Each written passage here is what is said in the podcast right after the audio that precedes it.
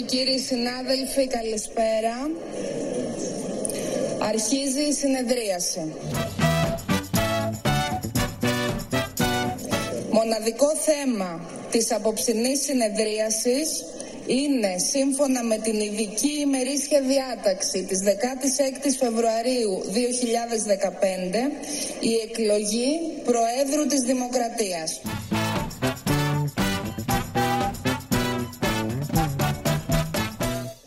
Υπάρχουν δύο υποψηφιότητες. Η υποψηφιότητα του κυρίου Προκόπη Παυλόπουλου που προτείνεται από τις κοινοβουλευτικές ομάδες του ΣΥΡΙΖΑ και των Ανεξαρτήτων Ελλήνων και η υποψηφιότητα του κυρίου Νίκου Αλιβιζάτου που προτείνεται από τις κοινοβουλευτικές ομάδες του Ποταμιού και του Πασόκ.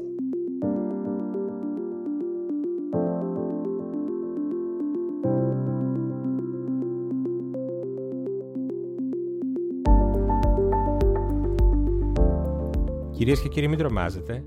Είμαι ο Μιχάλης Σιντζίνης και είναι το Ράδιο Κάπα, το εβδομαδιαίο podcast της Καθημερινής.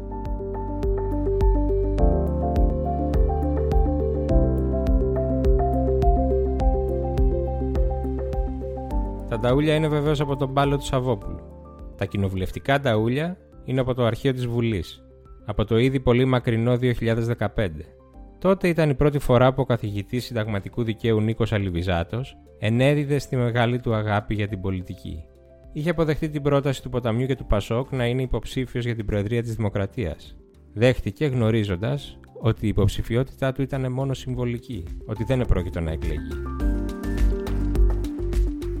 Αυτή η αδιάκοπη σχέση του με την πολιτική, που ποτέ δεν μετουσιώθηκε σε καριέρα, είναι στο κέντρο του νέου του βιβλίου, Πρόκειται για ένα αυτοβιογραφικό δοκίμιο που ανατρέχει στη δράση και τους πολιτικούς προβληματισμούς του Αλιβιζάτου από την εποχή της δικτατορίας μέχρι τον κορονοϊό.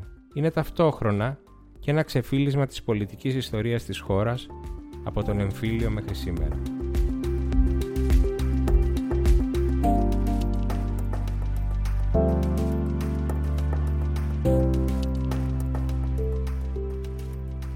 Το βιβλίο αυτό ήταν η αφορμή για τη συζήτησή μας. Τον συναντήσαμε στο γραφείο του και μιλήσαμε για όλα. Για τη γενιά του Πολυτεχνείου και την αντιφατική εξέλιξή της, για τον Κωνσταντίνο Καραμαλή και τις απόψεις του για το Σύνταγμα, για τον Τζίπρα, την αριστερά και την κεντροαριστερά. Και για το πώς βοηθάει στην πολιτική ορίμανση να έχει κανείς καλή ή καλό σύζυγο.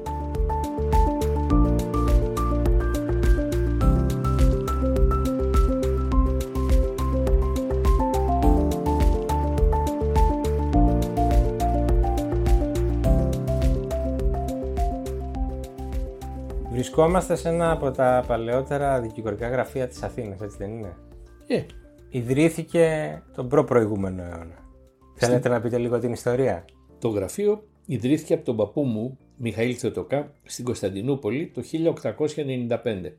Ήταν χιώτης, αγροτικής οικογένειας, αλλά έπαιρνε πολύ τα γράμματα.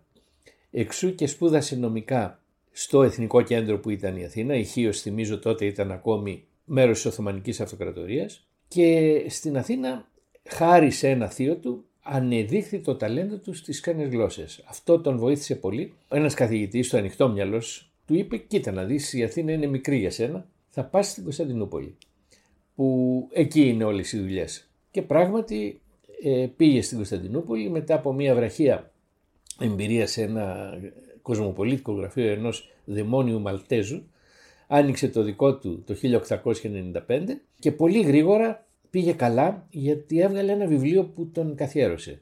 Ένα βάντε μέκουμ που λέμε, δηλαδή σαν να λέμε έναν οδηγό με την ομολογία του Οικουμενικού Πατριαρχείου σε υποθέσεις κληρονομικού και οικογενειακού δικαίου. Το οποίο βοηθούσε πολύ τους δικηγόρους της εποχής, φαντάζομαι. Βοηθούσε πολύ τους δικηγόρους της εποχής, πήγε πολύ καλά. Εν μεταξύ, χάρη στις ξένες γλώσσες, έπιασε και διεθνή πελατεία Παρά το ότι είχε τη δυνατότητα να μείνει στην πόλη, γιατί ήταν εταμπλή σύμφωνα με τη διατύπωση της ε, συνθήκης της Λοζάνης, του είπαν φύγε, γιατί είχε μπερδευτεί πολύ στα πολιτικά. Δηλαδή μετά το 1918 σας θυμίζω ότι η Κωνσταντινούπολη, ε, η λεγόμενη ανακοχή, ήταν υποκατοχή των νικητριών του Πρώτου Παγκοσμίου Πολέμου. Ναι, ναι. Υπήρχε και Έλλην αρμοστής, ε, ελληνικός στρατός κλπ ε, είχε πολύ μπερδευτεί στα ελληνικά και έτσι ήρθε στην Αθήνα και ξεκίνησε από την αρχή.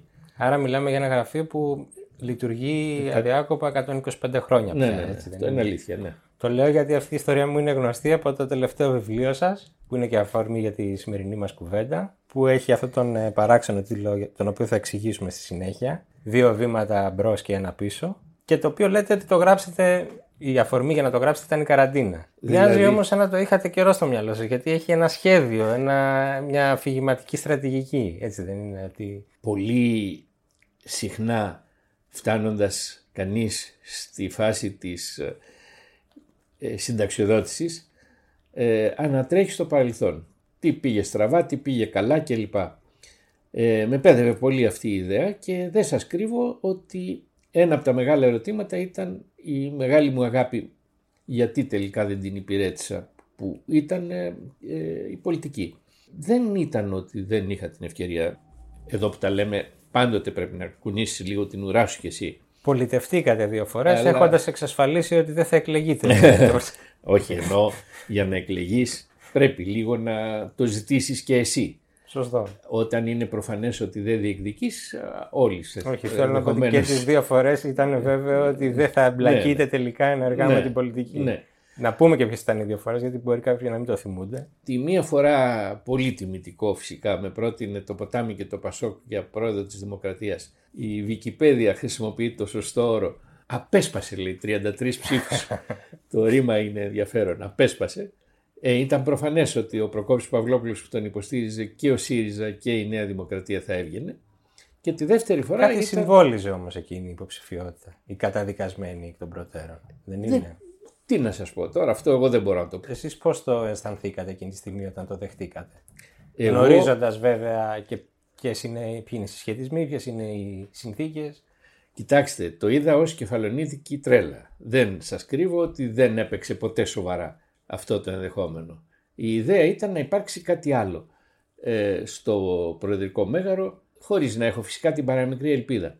Τελικά όμως, σιγά σιγά δουλεύοντας κάποιες ιδέες, κερδίζουν έδαφος. Χωρίς να μπορώ να πω ότι υπάρχει μία ευθεία η εκλογή της Κατερίνας Ακελαροπούλου ε, πριν από λίγους μήνες δεν ήταν τελείως άσχετη από μερικά πράγματα που ενδεχομένως ε, και εγώ είχα στο μυαλό μου ε, πριν από πέντε χρόνια.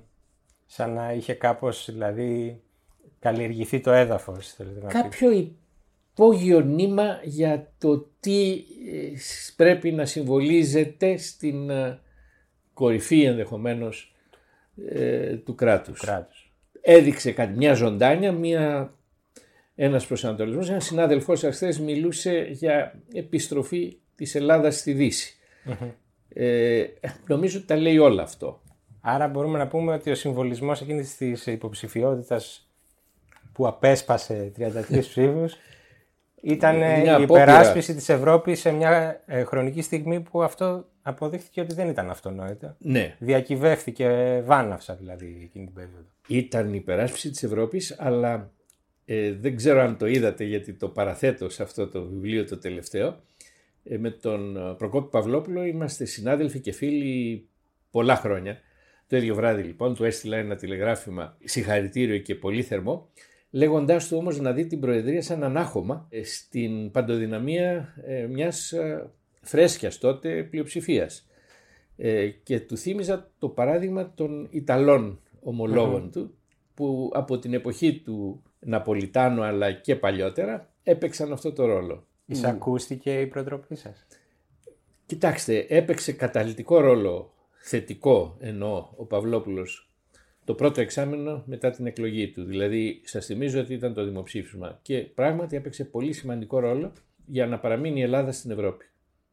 Να γυρίσουμε τώρα στο βιβλίο γιατί ήθελα να τα πάρουμε χρονολογική σειρά. να πούμε καταρχήν εσείς πώς το ταξινομείτε αυτό το βιβλίο; Γιατί ο τίτλος του δεν αναφέρεται, έχει, είναι αυτοβιογραφικό, αλλά ταυτόχρονα είναι και ένα πολιτικό και ιστορικό δοκίμιο. Δηλαδή δεν είναι η δική σας η ζωή και η, η ιστορία σας η προσωπική όπως διασταυρώθηκε με την ιστορία της Ελλάδας. Έτσι δεν Θα είναι έλεγα ότι είναι πολύ, από φι- τον εμφύλιο και μετά. πολύ φιλόδοξο έτσι όπως το είπατε. Θα έλεγα ότι είναι ένα προσωπικό αφήγημα. Δεν είναι αυτοβιογραφία γιατί ελάχιστα αφιερώνω στην ε, ιδιωτική ζωή. Μια αυτοβιογραφία πρέπει... Πολιτική αυτοβιογραφία πάντως. Θα έλεγε κανείς είναι μια, ναι, ναι, μια ματιά στην πολιτική ζωή της χώρας από το στενό πρίσμα κάποιου στον οποίο αρέσει η πολιτική αλλά αποφασίζει να την κάνει όχι ερασιτεχνικά, επιμένω πολύ σε αυτό, επιμένω ότι δεν είμαι ερασιτέχνης σε αυτό το πεδίο, αλλά όχι με πολιτική καριέρα. Μου έκανε εντύπωση, μια και λέμε τώρα για τα αυτοβιογραφικά, ένα από τα πιο εξομολογητικά κομμάτια του βιβλίου. Ε, θα το διαβάσω λίγο, δεν θα πούμε πολλά, θα αφήσουμε και λίγο suspense για τον αναγνώστη.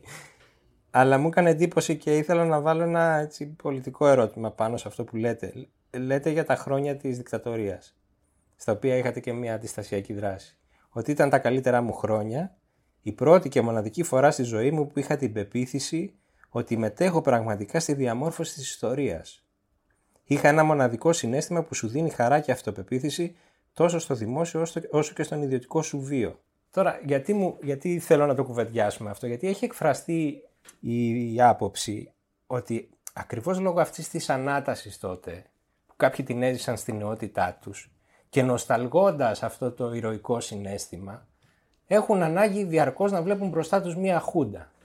Δεν ξέρω αν έτσι εξηγείται αυτή η ακατάσχετη χουντολογία στο δημόσιο λόγο στην Ελλάδα, ότι με το παραμικρό λέμε χούντα, πραξικόπημα, είδατε τώρα και τα πρόσφατα για την πορεία του Πολυτεχνείου. Δεν ξέρω δηλαδή αν εσείς βλέπετε στη δική σας τη γενιά μια νοσταλγία δηλαδή αυτής της, της κακουχίας. Κοιτάξτε, ε, εδώ προσπαθώ να, να είμαι στοιχειοδός ρεαλιστής γιατί 100% φυσικά δεν μπορεί κανείς να είναι όταν είναι 20 χρονών. Εκείνη την εποχή πραγματικά ερχόταν ένας ξένο δημοσιογράφος στην Αθήνα και μιλάμε τώρα, θυμάμαι ονόματα. Henry Καμ. Ναι, περιγράφεται και μια τέτοια συνάντηση. Ναι, ναι. Ο, ξέρω εγώ, ο αρχισυντάξης Ευρώπης στο New York Times. Κατευθείαν ραντεβού με τον Αλιβιζάτο για να πει τι γίνεται με το φοιτητικό κίνημα. Δηλαδή, αισθανόσουν και μικρός κιόλας ότι συμβάλλεις, συμβάλλεις, διότι τα ξέρεις τα πράγματα, είσαι και εσύ μέσα, στη δημιουργία μιας εικόνας, αλλά και στην εξέλιξη των γεγονότων. Το αίσθημα ότι είσαι μπροστά στα γεγονότα δεν χρειάζεται να έχεις μια χούντα. Χρειάζεται, υποθέτω ότι έτσι νιώσαν οι ΣΥΡΙΖΕΙ στο πέρασμα από το 4% στο 16% στο 2012 ναι. και ενδεχομένως στο 30 τόσο το 2015. Χωρίς να, είναι, να έχουν την εξουσία. Αισθανόσουν ότι σου, σου πάει. Σου βγαίνουν τα γεγονότα. Σου βγαίνουν οι αναλύσεις σου. Σου βγαίνει εκεί επάνω. Στο μεν προσωπικό επίπεδο αν είσαι λίγο ντροπαλός, ξέρω εγώ, σε, είμαστε αγόρια τότε εκείνα τα χρόνια με τις γυναίκες, πω, πω τι γινόταν ας πούμε. Στο δε πολιτικό επίπεδο, εγώ είχα αυτό το αίσθημα που το περιγράφω εκεί, που με ρώτησε μια ξένη δημοσιογράφος, τι γνώμη έχετε για τον Καραμαλή και τον Παπανδρέου; Τους είχαμε, νομίζαμε ότι είναι τελείως υπολείμματα του παρελθόντος. ότι κάποιοι που το ζήσαν όπως εσείς μετά σε συνθήκες δημοκρατικής ομαλότητας δεν μπόρεσαν ποτέ να ξεπεράσουν αυτή την εφηβεία, την πολιτική εφηβεία; Κοιτάξτε, η γενιά του Πολυτεχνείου που είμαι εγώ είναι έτσι. Δηλαδή ζήσαμε τη μισή, τη μισή πολιτικοποιημένη ζωή μας με τέτοιες καταστάσεις. Δεν ήταν απλό ε, μετά το 1974 να καταλάβεις ότι τα προβλήματα δεν είναι τα ίδια, είναι διαφορετικά προβλήματα. Δεν σας κρύβω ότι ένα συνομήλικό μου που θα μου πει ότι ο κορονοϊός είναι σαν τη Χούντα, αυτά που γίνονται σήμερα, δεν θα, δεν θα συζητήσω μαζί του γιατί σημαίνει δεν καταλαβαίνει τίποτα. Αν μου το πει ένας έφηβος θα προσπαθήσω να καταλάβω από πού και ως πού το έκανε. Από πού προκύπτει. Από πού προκύπτει. Και θα προσπαθήσω να τον μεταπίσω ότι είναι άλλη τάξης πρόβλημα.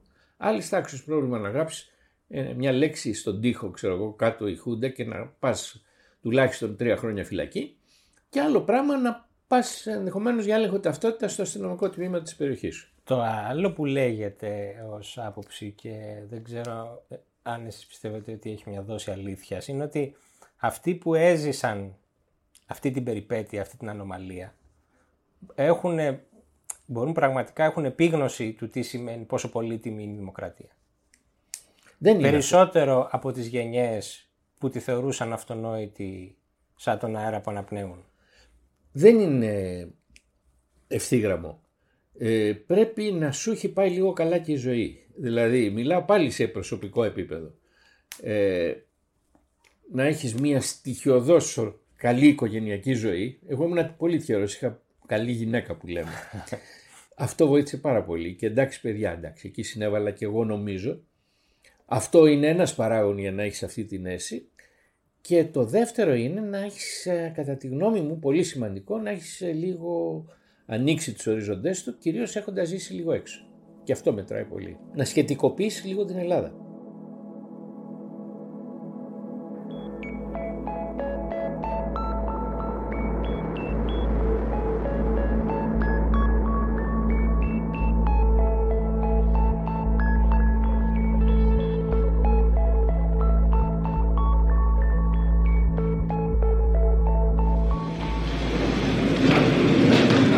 Με τις σημερινές υπογραφές του συντάγματος αποκαθίσταται επιβάσεων φιλιών η ελληνική δημοκρατία η οποία τόσο εδοκιμάστηκε κάτω το παρελθόν. Ένα από τα ενδιαφέροντα στιγμιότυπα του βιβλίου, από τα πολλά ενδιαφέροντα, είναι η συνάντησή σας με τον Κωνσταντίνο Καραμαλή. Εκεί λοιπόν συνταγματολογεί ο Καραμαλής. Βέβαια. Μπαίνει στα δικά σας τα χωράφια. Βέβαια. Και σύμφωνα με τη δική σας τη διοίκηση σας είπε ότι εσείς οι συνταγματολόγοι περίπου δεν τα ξέρετε καλά Όντως, και όντως. δεν μπορείτε να καταλάβετε. Διατυπώνετε μάλλον ιδεαλιστικά ας πούμε κάποιους κανόνες. Δεν το είπα ακριβώς έτσι. Ναι, να το πω όπως το λέτε εσείς ε, που μεταφέρετε τα λόγια του, ότι κάθε χώρα χρειάζεται το δικό της σύνταγμα γιατί έχει τις δικές της παραδόσεις, τα δικά της ήθη, άλλη γεωγραφία και άλλο κλίμα. Πρώτος τα είπε αυτά Αριστοτέλης και εσείς οι συνταγματολόγοι δεν μπορείτε να τα καταλάβετε. Πρέπει να ρωτάτε εμάς τους πολιτικούς. Είχε δίκιο ο Καραμαλής. Είχε. Είχε. Δηλαδή εσείς νιώθετε ότι καμιά φορά έχουμε προσπαθήσει να φέρουμε εδώ επίσακτους ας πούμε κάποιους θεσμούς που δεν δουλεύουν ή δεν θα μπορούσαν να δουλέψουν; ε, Εμείς, όπως όλοι οι άνθρωποι που ασχολούνται με θεωρία, ε, έχουμε από τα νιάτα μας, από τις σπουδές μας, ενδεχομένως από τα πρότυπά μας, κάτι στο μυαλό μας, το οποίο πιστεύουμε ότι αυτό είναι, αυτό είναι η λύση. Ε, Παραδείγματος χάρη, εκλογικό σύστημα, για να αναφέρω ένα παράδειγμα. Εδώ όμως είναι τελείως προφανές κατά τη γνώμη μου ότι αν δεν λάβεις υπόψη σου την τοπική πραγματικότητα η μεταφορά που θα κάνεις θα είναι λάθος. Έχω την εντύπωση ότι στην Ελλάδα ε, πετύχαμε. Δηλαδή αυτό είναι και το συμπέρασμα του τελευταίου κεφαλαίου του βιβλίου. Ε, εισαγάγαμε θεσμούς από το εξωτερικό αλλά αρκετά προσαρμοσμένους στην ελληνική ιδιαιτερότητα με αποτέλεσμα τελικά να συμπληρώνουμε σχεδόν 200 χρόνια κοινοβουλευτισμού. Εδώ το απολογισμός είναι, δεν είναι απλώς θετικός, είναι σχεδόν μοναδικός. Ιδίως αν το συγκρίνει κανείς με τη γειτονιά. Έτσι μπράβο. Και νομίζω ότι εκεί αναφέρεται και ο τίτλος του βιβλίου, δηλαδή αυτό συνοψίζει. Έτσι. Δεν είναι Έτσι. δηλαδή... Εδώ τώρα το ένα πίσω έχει ενδιαφέρον. Ναι. Ε, προχωράει, ξέρω ότι τον αγαπάτε και άλλωστε είχατε παρουσιάσει το βιβλίο του Γιάννη Βούλγαρη, το παραδόξος νεωτερική. Εγώ νομίζω ότι ο κανόνας ήταν αυτός, με κάποιες όμως παθογένειες τέτοιες, που μας φέρνουν πίσω κάθε 15 με 20 χρόνια. Έχουμε ένα ταρατατάμ. Πού οφείλεται αυτό, νομίζω ότι το υπενήσωμε, αλλά αυτό είναι το θέμα του επόμενου βιβλίου. Φαίνεται ότι είναι... Δηλαδή η προσωπική μου γνώμη είναι ότι η διαμάχη η κομματική, Η πόλωση, η η διαρκής πόλωση είναι πόλωση. τόσο, απορροφά τόσο πολύ ενέργεια και τόσο πολύ ε, πάθος που υπαρκτά προβλήματα τα παραβλέπουμε.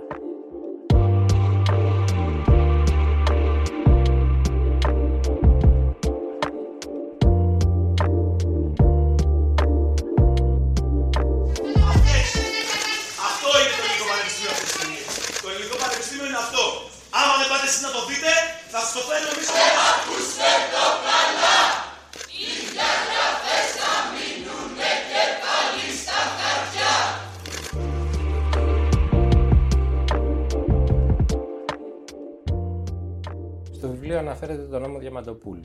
Ουσιαστικά την πολιτική του αποτυχία, γιατί ένας νόμος που ψηφίστηκε από τα 3 πέμπτα χονδρικά, το λέω δεν θυμάμαι ακριβώς τον αριθμό, Ναι, 240. της Ελληνικής Βουλής, τελικά δεν μπόρεσε να εφαρμοστεί, τορπιλίστηκε. Ε, και εκεί νομίζω ότι βρίσκουμε κάτι που το, το είδαμε και αργότερα, ότι κάποια μέλη της ακαδημαϊκής κοινότητας τα οποία θα περίμενε κανείς να υποστηρίξουν αυτή την πρωτοβουλία, δεν το έκαναν. Υπάρχει μια Και δικαιολογία. είναι αυτοί που θα λέγαμε του εξυγχρονιστικού κύκλου. Υπάρχει μια ανθρώπινη δικαιολογία. Θα ξεκινήσω από αυτό για να πω Ναι. μετά πόσο απαράδεκτο το θεωρώ. Η ανθρώπινη δικαιολογία την έχω ζήσει κι εγώ.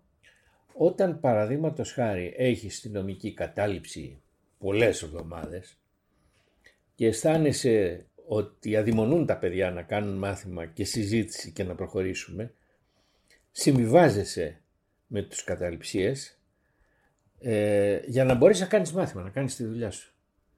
Δηλαδή να κάνεις εξετάσεις, να μην πάει τσάμπα η χρονιά. Κυρίως να κάνεις τη δουλειά σου. Εμένα προσωπικά μου άρεσε πάρα πολύ το μάθημα. Για να μπορέσω να το κάνω, αισθάνθηκα ότι δύο-τρεις στιγμές, όχι σε καθημερινή βάση, χρειάστηκε να σκύψω το κεφάλι. Στους καταληψίες, στους οπαδούς της βίας. Το ομολογώ. Γι' αυτόν τον ίδιο λόγο όμως δεν διεκδίκησα ποτέ πανεπιστημιακά αξιώματα. Γιατί πανεπιστημιακά αξιώματα επί μία εικοσαετία τουλάχιστον, τώρα πάει να σπάσει λίγο και εκεί σημειωτέων και επί ΣΥΡΙΖΑ έγινε ένα βήμα μπροστά. Σας θυμίζω ότι ο νόμος Διαμαντοπούλου αφαίρεσε το δικαίωμα ψήφου οριστικά Ναι. από τους φοιτητές και δεν το επανέφερε ο ΣΥΡΙΖΑ. Είναι σημαντικό και γι' αυτό προχώρησε κάπως. Υπήρχε όμως, ας το πούμε, ε, μια οπισθοδρόμηση. μια Υπήρχε οπισθοδρόμηση, παλινόρθωση του αλλά παλαιού καθεστώτος. δεν έπρεπε ο, ο υποψήφιος πρίτανης μετά από αυτό Άρα να εσείς έρθει σε, λέτε μια, σε ένα deal με τις, με τα, με Ότι τις ε, κομματικές παρατάξεις. Αν των- το ερμηνεύω σωστά ότι φταίει η συγκατάβαση των καθηγητών απέναντι σε φαινόμενα που- στα οποία θα έπρεπε να είναι πιο... Α, βέβαια, βέβαια. Δηλαδή, εγώ για λόγους και συμβολικούς και άλλους δεν, θεωρούσα αδιανόητο στα προπήλαια να κατεβάζουν την ελληνική σημαία και να κα- ανεβάζουν τη, τη, τη μαύρη σημαία ορισμένοι που το έκαναν δύο-τρεις φορές. Και οφείλω να ομολογήσω ότι πήγα σ- στον Πρίτανη, εντάξει ήταν κατάληψη δεν ήταν έτσι, και λέει άστο θα ξεθυμάνει. Εκεί επάνω επαναλαμβάνω έχω την εντύπωση ότι είχε ένα επιχείρημα ο Πρίτανης. Ας θα ξεθυμάνει θα τελειώνουμε. Ενώ η δικιά μου άποψη που ήταν για πιο αυτό προϋπέθεται ενδεχομένως μια σύγκρουση. Την οποία κανείς δεν ήθελε ενδεχομένως. Καταλάβατε. Αλλά εκτός αυτού, πάμε λίγο βαθύτερα τώρα, δύο καταπληκτικά κείμενα τα οποία τα άκουσα τώρα ε, στον επικίδιο του Μακρόν για τον καθηγητή που εσφάγει στη Γαλλία, στο Παρίσι. Το ένα το διάβασε ο ίδιος, το άλλο μια κοπέλα που μίλησε εκείνο το βράδυ. Το ένα είναι ένα κείμενο του Ζορές σε δασκάλους που έλεγες τι, τι τεράστια ισχύ έχετε και δεν το ξέρετε να διαπλάσετε συνειδήσεις. Και το άλλο ήταν ένα γράμμα του Καμί όταν πήρε το βραβείο Νόμπελ προς ένα δάσκαλό του στο Αλγέρι που περίπου του έλεγε τα ίδια. Έχω την εντύπωση ότι αυτή τη φλόγα, θα μου πείτε γιατί, το ποσοστό των συναδέλφων που την έχουν και που δεν βλέπουν το μάθημα σαν ρουτίνα να κάνουν μία δουλειά κλπ. δεν είναι όσο, με- όσο θα, μεγάλο θα περίμενα. ώστε να προκαλέσει, ώστε και να την προκαλέσει και αλλαγή. μία επανάσταση. Τώρα αυτό μου- εγώ θα γυρίσω πάλι στην πολιτική, θα μας προσγειώσω. Ε, γιατί ε, τα πρόσωπα μου δίνουν την αφορμή ε, τα οποία αναφέρεται τότε στη- στον νόμο Διαμαντοπούλου. Ε, ε, και είναι ειλικρινής η απορία. Εσείς δεν κρύβετε την, ε, πώς- δεν θέλω να το πω ταύτιση, πάντως την πολιτική σας ας πούμε συμπάθεια προς τον ε, Κώστα Σιμίτη και θεωρείτε πολύ θετικό το ότι την οκταετία του, πολύ, ότι έχει αφήσει θετικό αποτύπωμα. Τότε μαζί του ήταν και κάποιοι καθηγητές ε, που ήταν στον κύκλο του, ας πούμε, στήριξαν τις ιδέες του και το εγχείρημα αυτό, οι οποίοι σήμερα υποστηρίζουν ένα κόμμα που, όπως εσείς ε, λέτε στο βιβλίο, έφτασε μέχρι και να κατασκευάσει μια κατηγορία για να σπηλώσει το Σιμίτι. Αυτό πώς εξηγείται; Δεν είναι μόνο θέμα του προσώπου, ενώ ότι η μετατόπιση αφορά και ριζικότερα πράγματα, όπως είναι ο ευρωπαϊκός προσανατολισμός της χώρας, ο σεβασμός στους θεσμούς. Δεν, Δεν νομίζω- θέλω να πω ονόματα. Τα Δεν- αναφέρετε εσείς στο βιβλίο τα ονόματα. Δεν θέλω να γενικεύσω. Ναι, ε, γιατί- Έχω την εντύπωση ότι ο καθένας μας έχει αδυναμίες. Κουβαλάει μέσα του πολλά πράγματα και μπορεί να τον βοηθήσει, επαναλαμβάνω, από το να έχει μια καλή γυναίκα ή αντίστοιχα ένα καλό άντρα, καλά παιδιά, ε, και να έχει οργανώσει έτσι τη ζωή του που να μην την έχει ανάγκη. Ε, αυτή. πάτε κρύβεται στην ψυχανάλυση. Ε, πιο πολύ, σε όχι μεγάλο. στην Σε, κοιτάξτε, το ότι πολύ αγαπητό μου πρόσωπο από εκείνα τα χρόνια σε κάποια στιγμή μου είπε «Ε, δεν αντέχω πια να κάθομαι σπίτι, θα πολιτευτώ» Ναι. και πήγε στο ΣΥΡΙΖΑ σε μνά σημειωτέων, χωρίς να κραυγάζει, Την αλλά πήγε στο πανοπλουσίαση. ΣΥΡΙΖΑ και στηρίζει βέβαια τη σημερινή κυβέρνηση, το καταλαβαίνω. Δεν το συμμερίζομαι. ανθρώπινο επίπεδο. Σε ανθρώπινο επίπεδο το καταλαβαίνω. Δεν άντεχε άλλο, δεν ήξερε τι άλλο να κάνει στη ζωή του ε, και διάλεξε αυτό το δρόμο.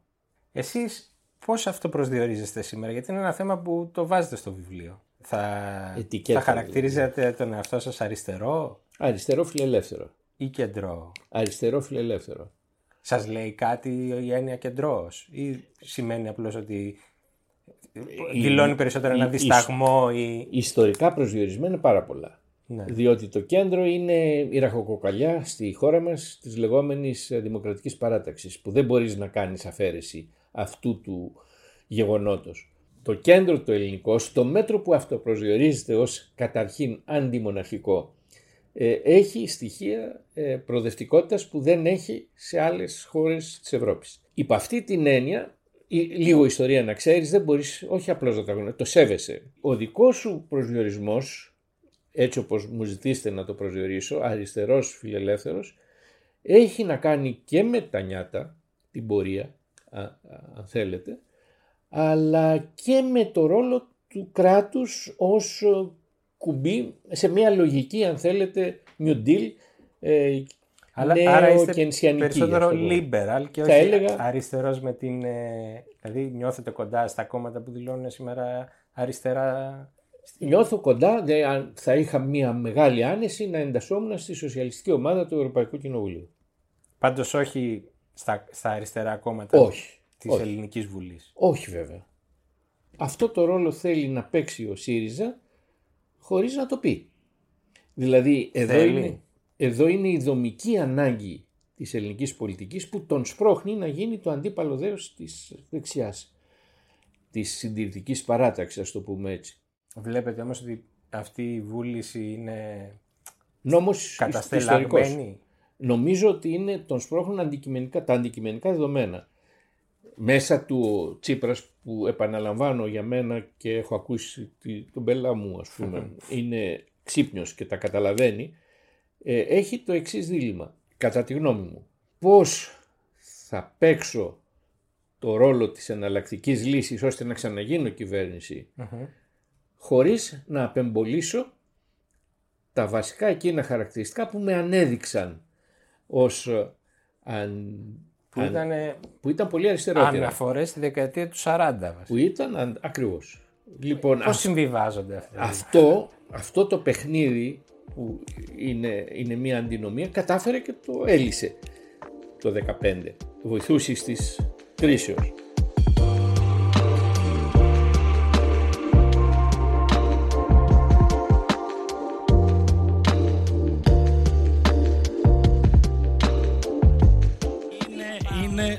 Πάρα πάρα πολύ σαφές το ερώτημα. Προκύπτει από την δήλωση του Πρωθυπουργού. Υπάρχει μια πρόταση των θεσμών στο τραπέζι η οποία είναι ασύμβατη με τη λαϊκή εντολή και με το ομαλό μέλλον της Ελλάδας προς την ανάπτυξη. Ε, συνεπώς ε, νομίζω ότι είναι μια πολύ καλή, μέρα, πολύ καλή νύχτα. Είναι σήμερα, θα ξημερώσει μια πολύ όμορφη μέρα. Να μείνουμε λίγο σε αυτό. Βεβαίως. Γιατί αναφέρεται και μια κατηδίαν συνομιλία που είχατε με τον Τσίπρα, όπου σας διαβεβαίωνε ότι δεν υποστήριξε ποτέ την αποχώρηση της χώρας Έτσι. της Ευρωζώνης. Και όταν εσείς αναρωτηθήκατε, μα δεν, ε, μήπως επήγαν εκεί, ας πούμε, σε πήγε η φορά των πραγμάτων και επέμενε και σας είπε ότι ψάξτε τις δηλώσεις μου, δεν έχω πει εγώ ποτέ, Ποτέ. ότι θέλω... Ε, σας έπεισε αυτό. Το λέω γιατί θυμάμαι από το 12 βοούσε το σύμπαν. Η κριτική που γινόταν στο ΣΥΡΙΖΑ ήταν ότι αν κάνεις αυτά που λες, θα βγάλεις τη χώρα από την Ευρώπη. Του το λέγανε και οι πέτρες. Και το διακινδύνευσε αυτό το πράγμα. δεν θα το είχε καταλάβει κάποιος που πιάνει πουλιά στον αέρα ότι οδηγείται στον κρεμό πιο νωρίς. Πολύ κρίσιμο ερώτημα, αλλά υπάρχει μέσα του και μία άλλη παράδοση της ελληνικής αριστεράς. Ο άκρατος βολονταρισμός. Αν πιστεύεις κάτι θα το πετύχεις και πίστεψε στον εαυτό του ότι μπορεί να κάνει αυτό το συνδυασμό. Δεν είμαι καθόλου βέβαιος ότι δεν είχε αποκλείσει και το άλλο. Αλλά δεν θυμάμαι αν το λέω στο βιβλίο. Το βράδυ του δημοψηφίσματος ε, Ναι, ε, εσείς ε, είχατε- ε, ήμουν ο μόνος που έλεγε ότι θα γίνει Πρωτού αυτό το πράγμα. Να πω ότι η εκτίμηση ο- ότι θα, Θα κάνει γίνει. τη στροφή, να το πούμε έτσι ευγενικά γιατί δεν σας αρέσει η Ναι, λέξη, ναι, ναι. Την, είχατε, την είχατε κάνει Από πρωτού, πριν. πρωτού σας πει ο ίδιος ε, ας Ακριβώς. πούμε, Ακριβώς. Όχι και πρωτού την κάνει. Δηλαδή σας Ναι, θυμίζω και πρωτού ότι την είμαστε κάνει. 5 Ιουλίου και 13 Ιουλίου. Λοιπόν, εκείνη το βράδυ της 5ης Ιουλίου αντιλαμβάνεστε ότι ήμουν σε μια παρέα που είχαμε όλοι πολεμήσει για το ναι και είχαμε αιτηθεί κατά, κρό- κατά κράτος. Δηλαδή δεν μιλάμε, δεν ήταν οριακή Ναι. η ήττα, η ήττα ήταν Συντριπτική. συντριπτική. Λοιπόν, εγώ προσωπικά πίστευα ότι λόγω γενιάς ε, δεν μπορούσε να δει τον εαυτό του μακριά από την Ευρώπη. Υπάρχει και κάτι άλλο το οποίο μου το έχει πει ένας παλιός πολιτικός. Σε όλους αρέσει να φωτογραφίζονται στις συνόδους στις κορυφής. συνόδες κορυφής. Σε όλους. Από τον Ανδρέα Παπανδρέου των πρώτων χρόνων μέχρι... δεν ξέρω. Άρα δύσκολα λες όχι. Υπ' αυτή την έννοια πίστευε ότι θα γίνει. Βέβαια ο, ο αντίλογος ξέρετε ποιος ήταν. Μου το είπε πάλι ένας πολύ έμπειρος πολιτικός. Αν το πίστευε ότι θα γίνει κολοτούμπα, για να το λέω έτσι για να συνεννοηθούμε, δεν θα κρατούσε 17 ώρες η κρίσιμη συνεδρίαση. Θα κρατούσε 3 ώρες. Μία ώρα Να κάνει το δείχνουμε δύσκολο, αυτό, ναι. μία ώρα Ναι. είπαμε και μία θα, θα το κλείναμε. Το 17 σημαίνει ότι δεν το είχε λύσει ε, Εσωτερικά. εσωτερικά και μέσα του. Είναι πολύ εύλογο το Ε, επιχείρημα. νομίζω ότι και οι έξι μήνες αυτό δείχνουν, ε, δηλαδή που κατέληξαν σε αυτές τις 17 Ναι, ναι, ναι. ώρες. Δείχνουν μια γνήσια αμφιταλάντευση, Έτσι. δηλαδή Πάντως, επειδή... σε ένα ζήτημα όμως υπαρξιακό, Να δείτε με υπαρξιακό. Επειδή έχω στο έναν... οποίο είχε προειδοποιηθεί. Έτσι δεν είναι, δηλαδή... Έχω έναν μαθητή, αγαπητό, πολύ, ο οποίος είναι ανοιχτά Σιριζέος και με τον οποίο, επειδή εκτιμώ πολύ το μυαλό του και τη δουλειά του, είναι βαθύτατα έντιμος άνθρωπος, μου λέει ότι αυτή τη στιγμή η διαμόρφωση του ελληνικού δικοματισμού είναι πολύ καλύτερη και σταθερότερη από ότι σε παλιότερες εποχές, διότι ο ΣΥΡΙΖΑ δεν είναι συστημικό κόμμα. Λέω, μισό λεπτό, θέλει να δείξει ότι δεν είναι. Όχι μου λέει, δεν είναι. Αυτό το παιχνίδι κατά τη γνώμη μου είναι το παιχνίδι που θα παιχτεί τα, τα επόμενα χρόνια το εσωκομματικό του Είναι ή ΣΥΡΙΖΑ. δεν είναι ο ΣΥΡΙΖΑ συστημικό κόμμα; Είναι, Φυσικά, να το ρωτήσω αντικειμενικά. διαφορετικά. Είναι συστημικό ένα κόμμα που εξακολουθεί να διαδηλώνει ότι θέλει να ελέγξει όλους τους αρμούς της εξουσίας; Στα λόγια. Στην πράξη, Άρα δεν πρέπει κανείς να το παίρνει της μετρητής. α, έτσι ακριβώς. Δηλαδή διαβάζοντας Δεν είδατε φίλος όμως μου, εσείς στην πενταετία κρούσματα, δηλαδή απόπειρες τέτοιου αντιδημοκρατικού, Α, βέβαια. ας πούμε, και, αντιθεσμικού... και προερχόμενο από τελείως διαφορετικές τάσεις εκεί μέσα. Δηλαδή από τη μια μεριά είχες μία τάση φιλοεξουσιαστική παπάς για παράδειγμα ή όλο εκείνο το κύκλωμα που πήγε να παίξει το θέμα με των τηλεοπτικών αδειών ή Παπαγγελόπουλος κύκλωμα δικαιοσύνης, καμία σχέση με αριστερά. Και από την άλλη μεριά είχες τον παλιό φίλο και σύντροφο Αριστίδη Μπαλτά, ο οποίος επίσης έδωσε πάλι προχθές συνέντευξη στο βήμα λέγοντας ότι δεν θα γίνει το δεύτερο, το ιστορικό κόμμα του, του, του ελληνικού, το δεύτερο κόμμα του ελληνικού δικοματισμού, ο ΣΥΡΙΖΑ ποτέ κλπ. Που και οι δύο έσπρωχναν προς την κατεύθυνση τη λάθος. Αλλά τελικά Έχουν μπει σε μία κήτη, λέτε εσείς, που θα τους ένα οδηγήσει συσχετισμός- εκεί. Ένας συσχετισμός που παίζεται πολύ, αλλά νομίζω ότι όχι από καλές, α- από καλές προθέσεις. Από το ρεαλισμό της εξουσίας. Έχει λυθεί αυτό, Όχι. ε, ενώ σε επίπεδο συσχετισμών, γιατί εσείς είχατε εμπλακεί και πολύ ενεργά με μια απόπειρα αναβίωσης της κεντροαριστεράς. Αυτός ο ανταγωνισμός για το, για το κομμάτι ας πούμε του κέντρου και αριστερότερα του κέντρου έχει κριθεί. Νομίζω, το προσπαθώ να το πω και αυτό κάπως, όσο παρατείνεται η, σ- η σημερινή αποτελμάτωση αυτού του χώρου, τόσο απομακρύνεται το ενδεχόμενο ο δεύτερος πόλος να είναι το κόμμα της κεντροαριστεράς. Νομίζω ότι το παιχνίδι, το κρίσιμο θα παιχτεί μεταξύ ε, Νέας Δημοκρατίας και ΣΥΡΙΖΑ, το πιο πιθανό δηλαδή είναι αυτό, και αν πάμε λίγο βαθύτερα, μέσα στο ΣΥΡΙΖΑ, γιατί αν επικρατήσουν οι αντισυστημικές απόψεις, μπαίνουμε σε μια περίοδο κατά τη γνώμη μου μακράς ηγεμονίας της Νέας Δημοκρατίας. Εάν δεν επικρατήσουν θα, έχουμε, θα μπούμε σε μια περίοδο που ο μαθητής μου θα μου πει φτιαχτεί η εναλλαγή.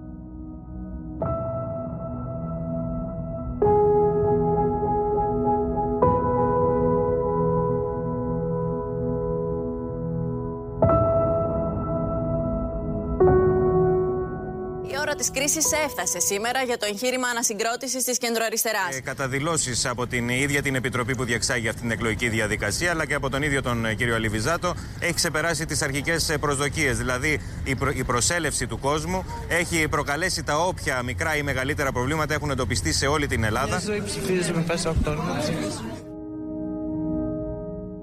Γιατί απέτυχε η προσπάθεια του 17 νομίζω ήταν, 2017. 17 γιατί απέτυχε εκείνη η προσπάθεια που φαινόταν ότι μπορούσαν ας πούμε, επιτέλους να συνενωθούν κάποιες δυνάμεις; Να πω κάτι που μου είχε πει ένας παλαιός πολιτικός, ο Αλιβιζάτος, θυμίζω για τους ακροατές ότι εσείς είχατε αναλάβει τη διοργάνωση των εκλογών ε, για τον ε, νέο φορέα που κατέληξε να γίνει το Κινάλ. Ε, δεν υπήρχε κόμμα ακόμη, αλλά θα, υπήρχε η, η εκλογική αναμέτρηση που θα αναδείκνε τον αρχηγό και στην οποία επικράτησε η φόβη γεννηματά. Μου είχε πει λοιπόν ότι ο Αλβιζάτος οργάνωσε μια παράσταση για το κοινό της λυρικής και ήρθε το κοινό του Λαζόπουλου. Ωραίο. Ε, η προσωπική μου γνώμη είναι ότι όταν το κοινό του Λαζόπουλου σου λέει ε, καλά λόγια, αισθάνεσαι ότι έκανες καλά τη δουλειά σου. Τα καλά λόγια ήταν μια φράση καταπληκτική που μου είπε ένας παλιός Πασόκος, ε, κύριε καθηγητά, αισθάνθηκα για πρώτη φορά σε σοκομματικέ εκλογές ότι δεν χιόνισε η κάλπη. Αυτή, ναι. αυτή, η φράση, στο βιβλίο, αυτή η φράση ομολογώ με συντάραξε και τη θεωρώ πολύ σημαντική. Γιατί απέτυχε ε, το εγχείρημα αυτό. Η προσωπική μου γνώμη είναι ότι οι διαδικασίες που δημιουργούν ένα καινούριο κόμμα είτε με τη μια μορφή είτε με την άλλη είναι χρονοβόρες και μέχρι τότε θέλει υπομονή. Αυτό δεν υπήρξε και δεν καταλογίζω την ευθύνη μόνο στη μία πλευρά. Όλοι όσοι μετήχαν σε αυτό το εγχείρημα θέλαν γρήγορα και απτά αποτελέσματα. Ε, δεν γίνεται έτσι. Λέτε δηλαδή ότι υπήρχε ανυπομονησία υπήρχε και... ανυπομονησία, ναι. και μικρομεγαλισμός, έτσι, αρχηγισμός. Έτσι. Το βιβλίο τελειώνει με έναν τρόπο που ομολογώ ότι με εξέπληξε. Γιατί εσείς διακινδυνεύετε, δεν θέλω να πω ακριβώς ε, ποια είναι η πρόβλεψή σας, αλλά διακινδυνεύετε μια πρόβλεψη που πάει όχι 10 χρόνια μετά, πάει μέχρι 30 χρόνια μετά. Πώς το πήρατε αυτό το ρίσκο; Να πω ότι είναι πρόβλεψη για το πώς θα είναι το πολιτικό σκηνικό σίγουρα 10 χρόνια μετά. Δηλαδή το λέω γιατί εξηγείται έναν ας πούμε μηχανισμό της ελληνικής ιστορίας. Δεν ξέρω τώρα είναι πολύ βαριά η λέξη, αλλά πάντως εξηγείται πώς, πώς κινείται ο τροχός της ε, πολιτικής ιστορίας στην Ελλάδα. Το συζητήσαμε ήδη. Ναι, το συζητήσαμε. Η τάση, η τάση είναι η αντιπαραθετική, η, ένας κοινοβουλευτισμός, επαναλαμβάνω, με βαθιές ρίζες, με εκλογές, ένας κοινοβουλευτισμός που έχει οδηγήσει σε έναν άνθρωπο σαν το Woodhouse, θυμίζω τον αρχηγό της Βρετανικής Αποστολής Επικατοχής, να γράφει το 1945 ότι δεν θα είναι ο κομμουνισμός αν επικρατεί στην Ελλάδα ίδιος με τη Σοβιετικής Ένωσης, γιατί εδώ υπάρχει, υπάρχουν εκλογές, υπάρχει παράδοση. Λοιπόν, ένας κοινοβουλευτισμός με αυτά τα στοιχεία, αλλά αντιπαραθετικός, πλειοψηφικός, άρα η τάση μας είναι να έχουμε δύο κόμματα να τσακώνονται. Στο κέντρο, επαναλαμβάνω, της πολιτικής αντιπαράθεσης και μία από, ένα από τα θετικά στοιχεία αυτής της αντιπαράθεσης στο κέντρο, να το πω ελληνιστή mainstream αντιπαράθεσης είναι δηλαδή Νέα Δημοκρατία, ΣΥΡΙΖΑ, ΠΑΣΟΚ, Νέα Δημοκρατία, ε, ΕΡΕ, Κέντρο κλπ. Ένα από τα θετικά είναι ότι πλην απρόπτω και το απρόπτω ήταν η κατοχή δεν, τα, τα άκρα είτε στη μια είτε στην άλλη πλευρά δεν επικράτησαν. Όχι απλώς δεν επικράτησαν, δεν, δεν πήραν ποτέ με ουσιώδη δύναμη. Δηλαδή η μένα άκρα δεξιά τι να σας πω, ακόμη και η Χρυσή Αυγή υπό ιδανικές συνθήκες όπως είδατε αποδοκιμάστηκε, αλλά τα τρία ε στη δεκαετία του 30. Ο Ιωάννης Μεταξάς γιατί απέτυχε ως πολιτικός, επαναλαμβάνω, δεν πήρε ποτέ πάνω από 5%.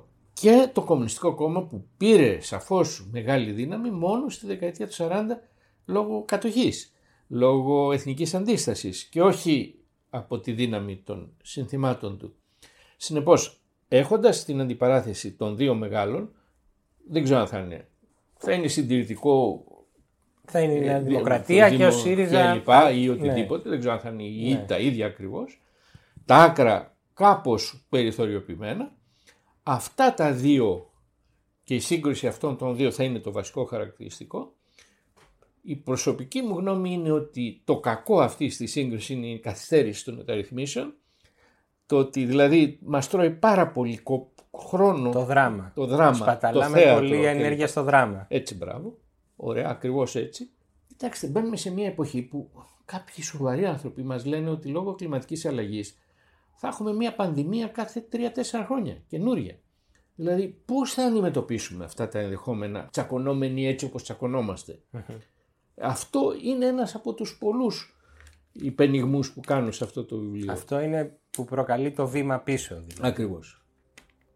Ακριβώ. θα δώσουμε από τώρα ραντεβού σε 10 χρόνια για να συζητήσουμε αν επιβεβαιώθηκε η πρόβλεψή σας.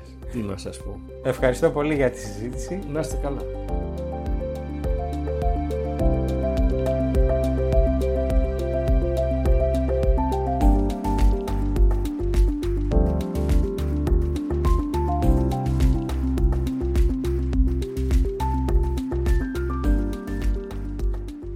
Βιβλίο του Νίκου Αλιβιζάτου που θα ξανασυζητήσουμε σε 10 χρόνια λέγεται Δύο βήματα μπρος και ένα πίσω και κυκλοφορεί ήδη από τις εκδόσεις Μετέχμιο. Για να φτάσουμε σε 2030 όμως, πρέπει πρώτα να περάσουμε αυτό το δύσκολο χειμώνα. Οπότε ψυχραιμία και προσοχή. Ήταν το ράδιο Κάπα.